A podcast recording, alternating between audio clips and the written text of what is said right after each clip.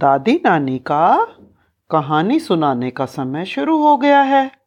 दादी नानी आज बच्चों के लिए लाई है तीन सेल्फिश फ्रेंड्स की कहानी। तीन दोस्त थे।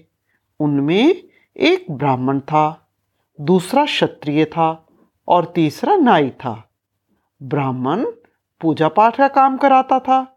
क्षत्रिय का काम लड़ाई में जाना था और नाई हेयर कट करता था, बाल काटता था। एक दिन वो तीनों दोस्त कहीं जा रहे थे। चलते चलते उन्हें भूख लगी। सामने ईख का खेत था। लंबी लंबी ईख को देखकर उनकी भूख और तेज हो गई। ईख गन्ने को बोलते हैं। गन्ने का खेत, यानी ईख का खेत। तीनों ने सोचा, खेत से कुछ गन्ने उखाड़ कर चूसे जाए। ये सोचकर तीनों गन्ने उखाड़ने लगे। खेत के मालिक ने तीनों को गन्ने उखाड़ते हुए देखा। उसे बहुत गुस्सा आया, लेकिन वो क्या कर सकता था? वो अकेला था और वो तीन थे। वो उनको पनिश कैसे करे? अगर वो उन्हें खेत से भगाएगा तो वो उसे मार भी सकते थे, क्योंकि वो लोग तीन थे। ऐसे में मालिक ने सोचा, मुझे बुद्धि से काम लेना चाहिए। खेत का मालिक उन तीनों के पास गया। उसने उन तीनों में से सबसे पहले नाई से कहा, अरे नाई, पंडित और क्षत्रिय तो अगर गन्ने खा रहे हैं तो मुझे कोई ऑब्जेक्शन नहीं है, क्योंकि ये तो बहुत ऊँचे लोग हैं। पंडित जी पूजा पाठ कराते हैं और क्षत्रिय लोग लड़ाई में हमारे लिए लड़ते हैं। ये तो हमारे पूज्य हैं। इनके हम रेस्पेक्ट करते हैं। लेकिन तुम तो बहुत छोटे आदमी हो। तुमने मेरे खेत से गन्ने क्यों उखाड़े? क्या ये गन्ने तेरे बाप के हैं? नाई को गाली देकर खेत के मालिक ने ब्राह्मण और क्षत्रिय की तारीफ़ भी करता गया और उनको बोला मुझे इस नाई पर बहुत गुस्सा उठ रहा है।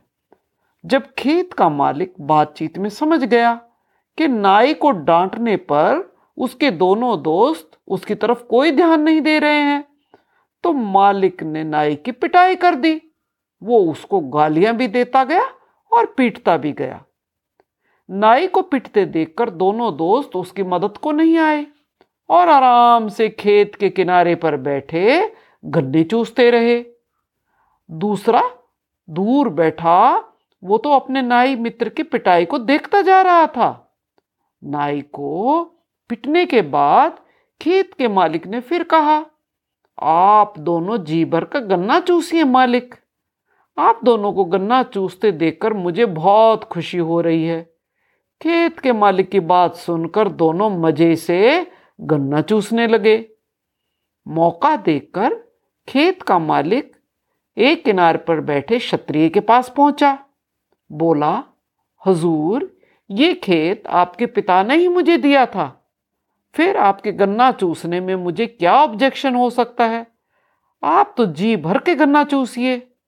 और कहिए तो कुछ गन्ने आपके साथ घर ले जाने के लिए भी बाँध दूँ। खेत के मालिक की बात सुनकर क्षत्रिय तो बहुत खुश हो गया। उसे इतना खुश देखकर मालिक ने कहा, लेकिन हजूर, इस ब्राह्मण को देखिए। आराम से मज़े से फ्री के गन्ने चूसता जा रहा है और ये आपकी बराबरी करना चाहता है। आप ठहरे इतने स्ट्रांग आदमी और ये ब्राह्मण तो पूजा करके मुफ़्त के खाता है। ये आपकी बराबरी थोड़ा ही ना कर सकता है।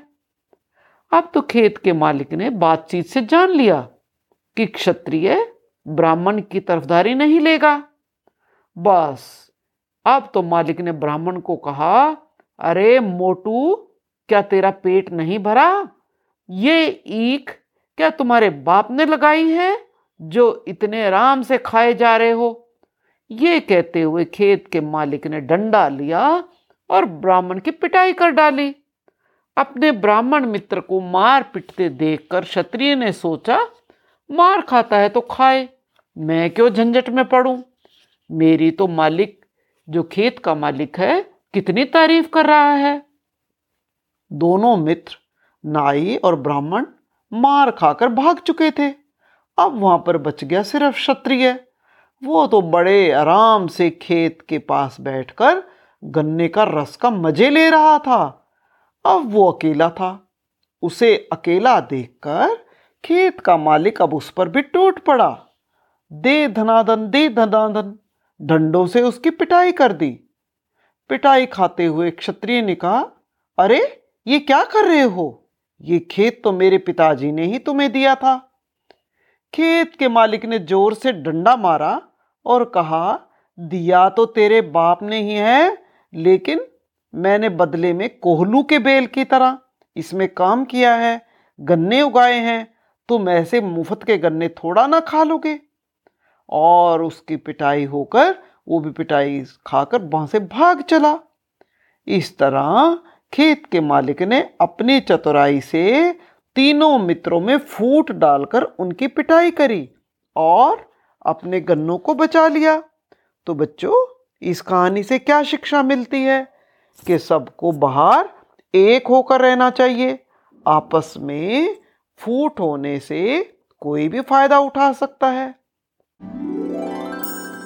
Música